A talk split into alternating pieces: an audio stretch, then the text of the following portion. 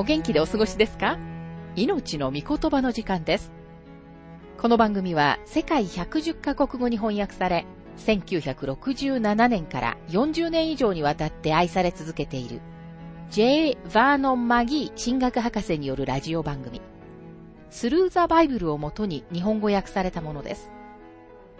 旧新約聖書66巻の学びから、イザヤ書の学びを続けてお送りしております。今日の聖書の箇所は、イザヤ書6章7節から10節と、7章1節から3節です。お話は、ラジオ牧師、福田博之さんです。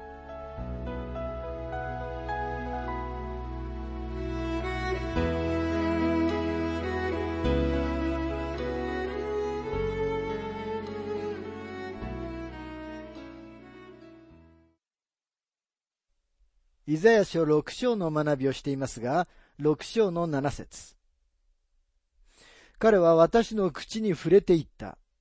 見よ、これがあなたの唇に触れたので、あなたの不義は取り去られ、あなたの罪もあがなわれた。イザヤは唇の汚れた人間でした。そして清めの条件は告白です。第一ヨハネ一章の九節には次のように書かれています。もし私たちが自分の罪を言い表すなら、神は真実で正しい方ですから、その罪を許し、すべての悪から私たちを清めてくださいます。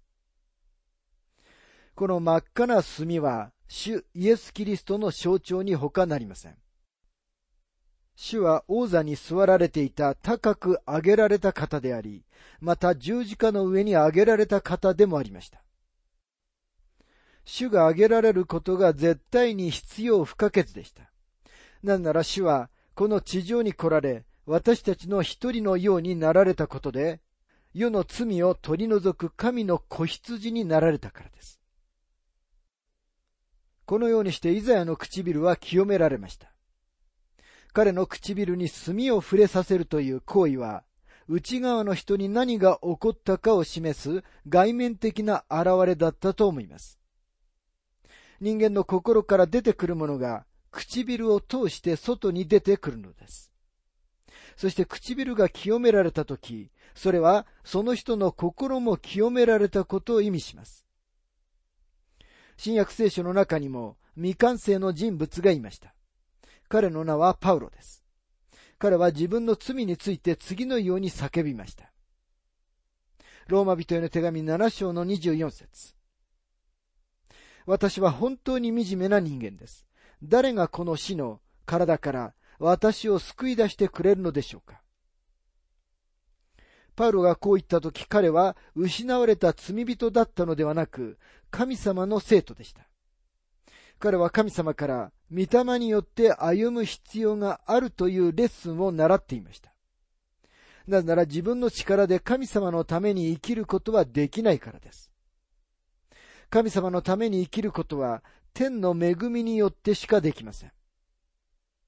人間の責任は自分の罪深さと神様を喜ばせる力が自分にはないことを告白することです。だからこそ私たちはキリストの贖いを何度も何度も自分の人生に適用する必要があるのです。唇が清められた後、イザヤに何かが起こります。イザヤ書6章の8節私は誰を使わそう？誰が我々のために行くだろう？と言っておられる主の声を聞いたので言った。ここに私がおります。私を使わしてください。この時までイザヤが一度も神様の飯を聞いたことがなかったというのは興味深いことです。多くのクリスチャンが神様のために何かをするように召されたと感じたことが一度もないと思います。なぜなら彼らは一度も清められたことがないからです。彼らはクリスチャンとして清められることの大切さを理解してはいません。神様は汚れた器を使われることができないということは確かなことです。罪をもてあそんでいる人たちによって述べ伝えられた時でさえも、神様がご自分の御言葉を祝福されるのは本当です。でも、やがて神様は彼らを厳しく裁かれるのです。イザヤは神様からの名詞を聞きました。誰を使わそう？誰が我々のために行くだろう？英語では、誰を私は使わそう？と、最初の主語は一人称単数で、その後に我々のためにという一人称複数形が使われています。これは説明するまでもなく、神様の三位一体を説明しているのです。イザヤの応答は、ここに私がおります。私を使わしてくださいというものでした。イザヤは初めて神様の飯を聞き、清められた人がする通りに、その飯に応答しました。教会で何かをしてほしいと頼まれる人たちの中には、まず清められ、主との関係を正さなければならない人たちがあまりにも多くいます。彼らは燃え盛る炭で唇に触れられる必要があります。自分の人生の中の罪を告白する必要があります。なぜなら、告白をするまでは、彼らの奉仕は効果がなく、失敗してしまうからです。さて、イザヤの任命を見てください。イザヤ書6章の9節すると仰せられた。言ってこの民に言え。聞き続けよ。だが悟るな。見続けよ。だが知るな。イザヤが語るようにと命じられたメッセージは、とても不思議なメッセージです。この民とは、もちろんイスラエルの民を意味しています。十節この民の心を声にぶらせ、その耳を遠くし、その目を固く閉ざせ。自分の目で見ず、自分の耳で聞かず、自分の心で悟らず、立ち返って癒されることのないように。ちょっと見た限りでは、まるで預言者は目の見えない人、耳の聞こえない人、そして心の堅くなになった人々のところに送られたように見えます。でも神様は、それまで柔らかかった心を堅くなにされることは決してないと思います。神様は単に堅くなさを表面に引き出されるのです。神様が心を堅くなにされるのではありません。神様は見たいと願っている人たちの目を見えなくされることはありません。でも神様が間に入ってくださることなしには、彼らは決して見ることはないのです。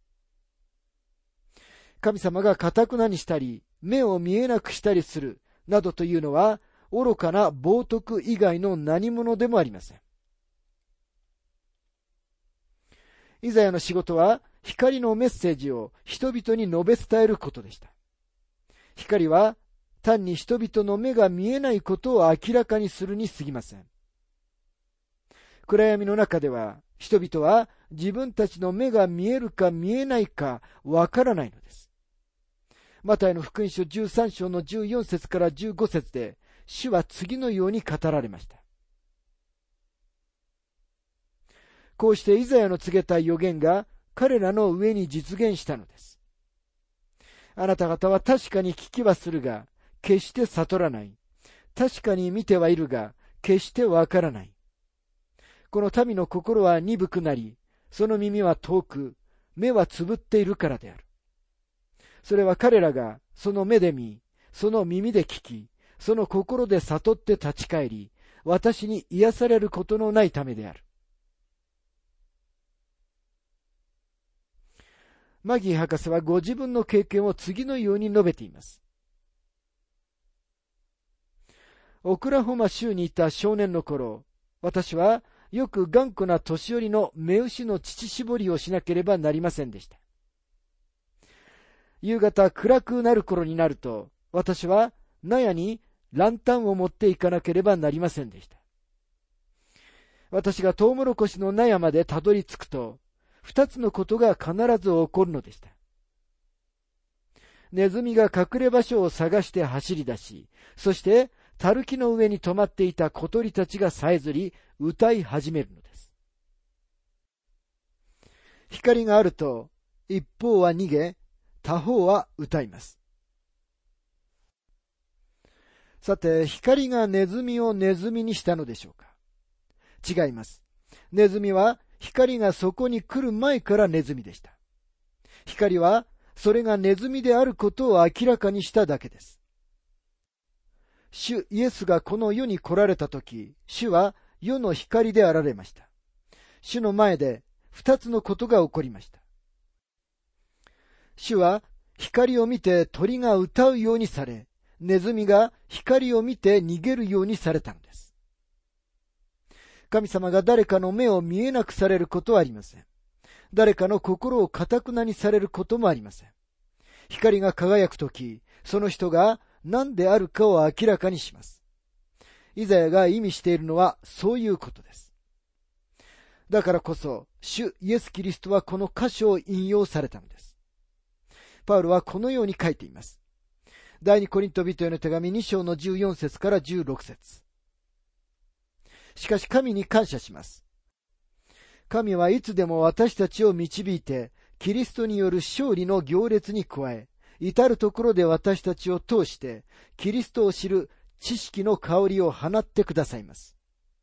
私たちは救われる人々の中でも、滅びる人々の中でも、神の前にかぐわしいキリストの香りなのです。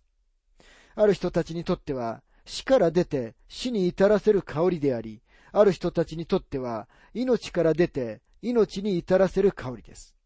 このような務めにふさわしいものは一体誰でしょう？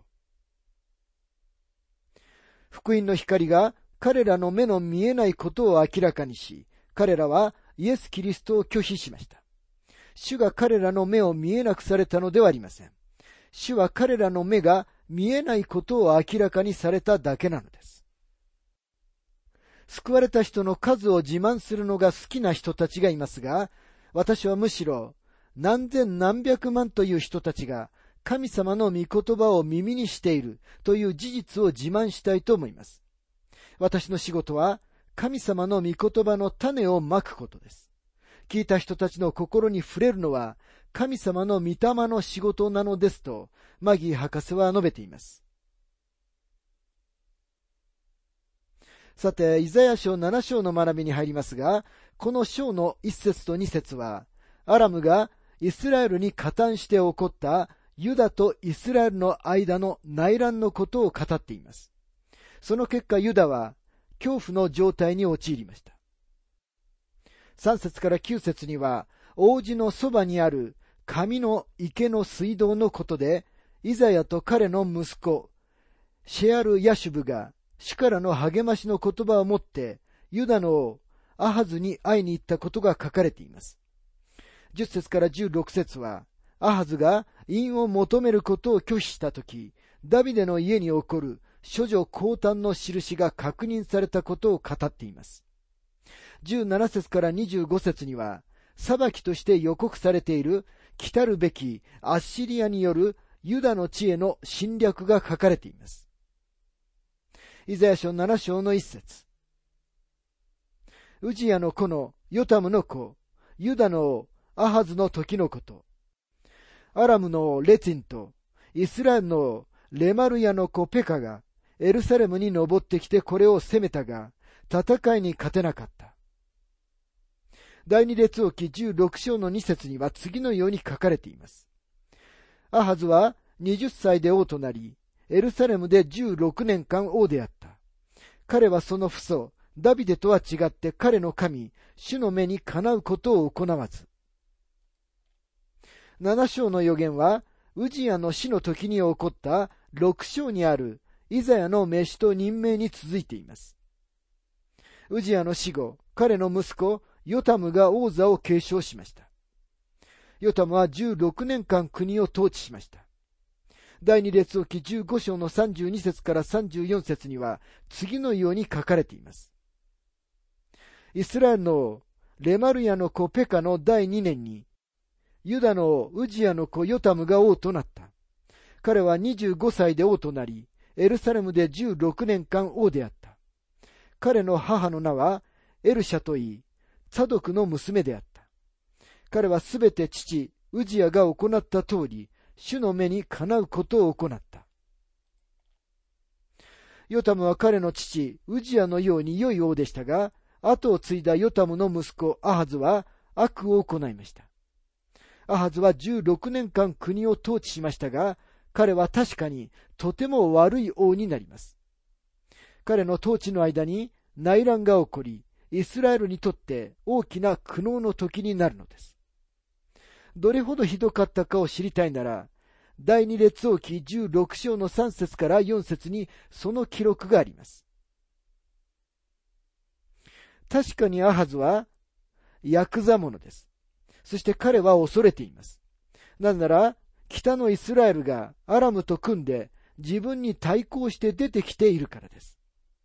彼らは最初は勝つことはありませんが、アハズには最終的に彼らが勝つと信じるすべての理由があるのです。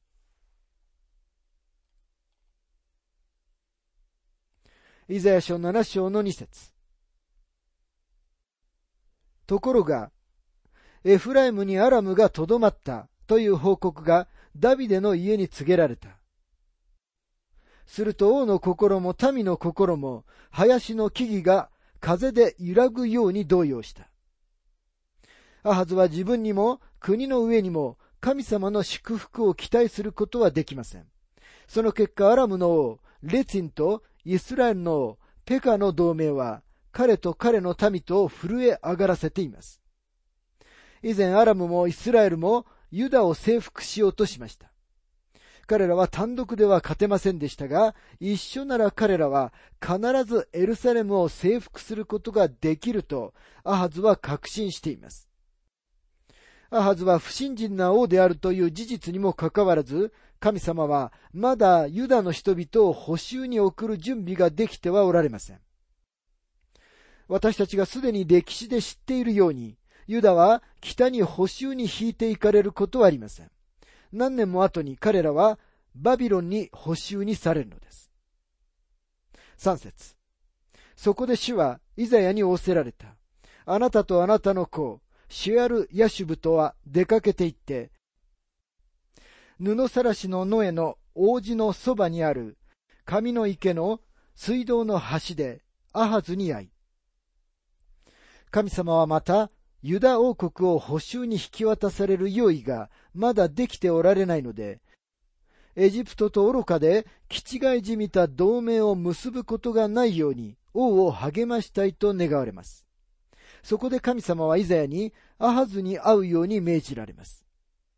この説には私たちが見る必要のあるいくつかのことがあります。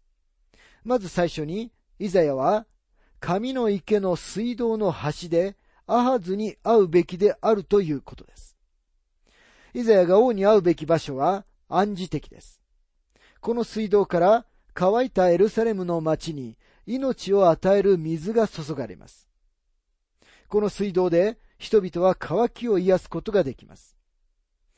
パイプに水が満たされているだけでは満足を得ることはできません。どこかに線がなければならないのです。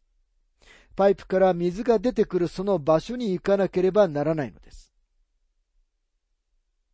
さてあなたはそのダビデの家からの祝福は受けることがありませんが、ダビデの家系の最後には命の水であられるお方が来られます。そのお方とは主イエス・キリストです。主は命の水をもたらすためにダビデの家系に来られました。イザヤは神の池で主に会わなければなりません。池という言葉は祝福を意味するベレカという語感から出ています。この同じ言葉が詩編84編の6節にも使われています。その他どこの場所でも、この言葉は祝福と訳されています。それはとても興味深いことです。この池が神の池であることにも注目してください。神のという言葉は30回以上も意図高き方のために使われています。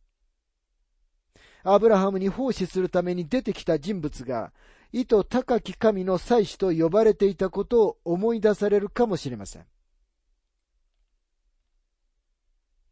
さて、意図高き神様の祝福が、イエス様がこの世に来られた時に、水道の端で与えられました。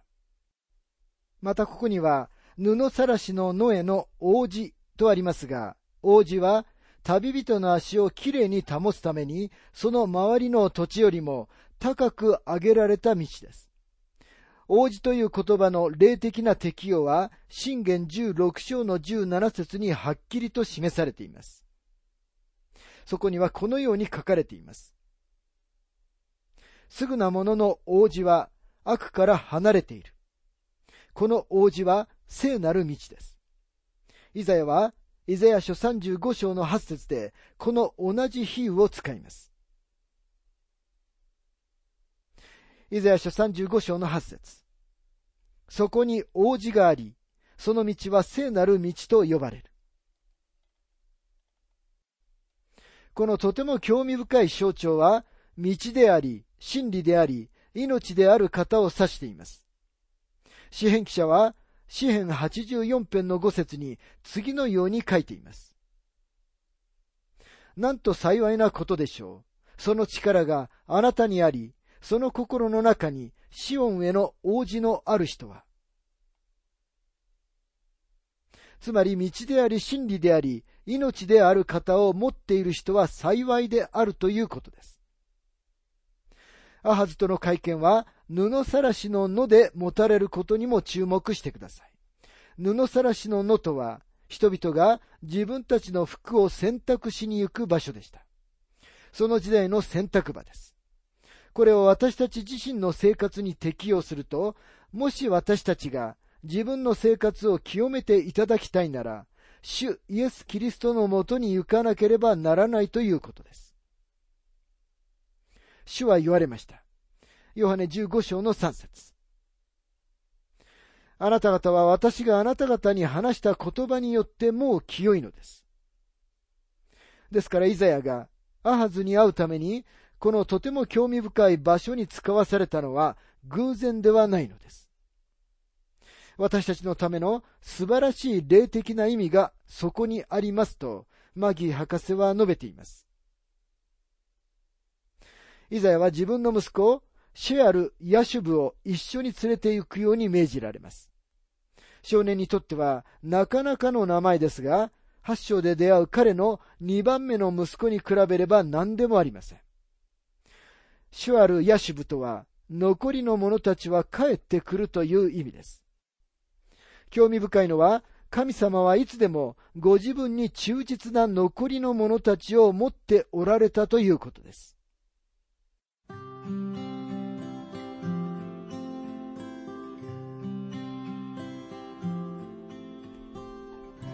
命の御言葉お楽しみいただけましたでしょうか？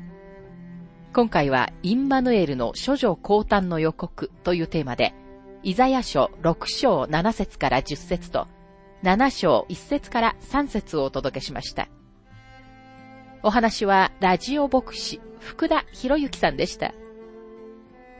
なお、番組ではあなたからのご意見、ご感想、また聖書に関するご質問をお待ちしております。お便りの宛先は、郵便番号592-8345大阪府堺市浜寺昭和町4-462浜寺聖書協会命の御言葉の係。メールアドレスは全部小文字で ttb.hbc.gmail.com です。どうぞお気軽にお便りをお寄せください。それでは次回までごきげんよう。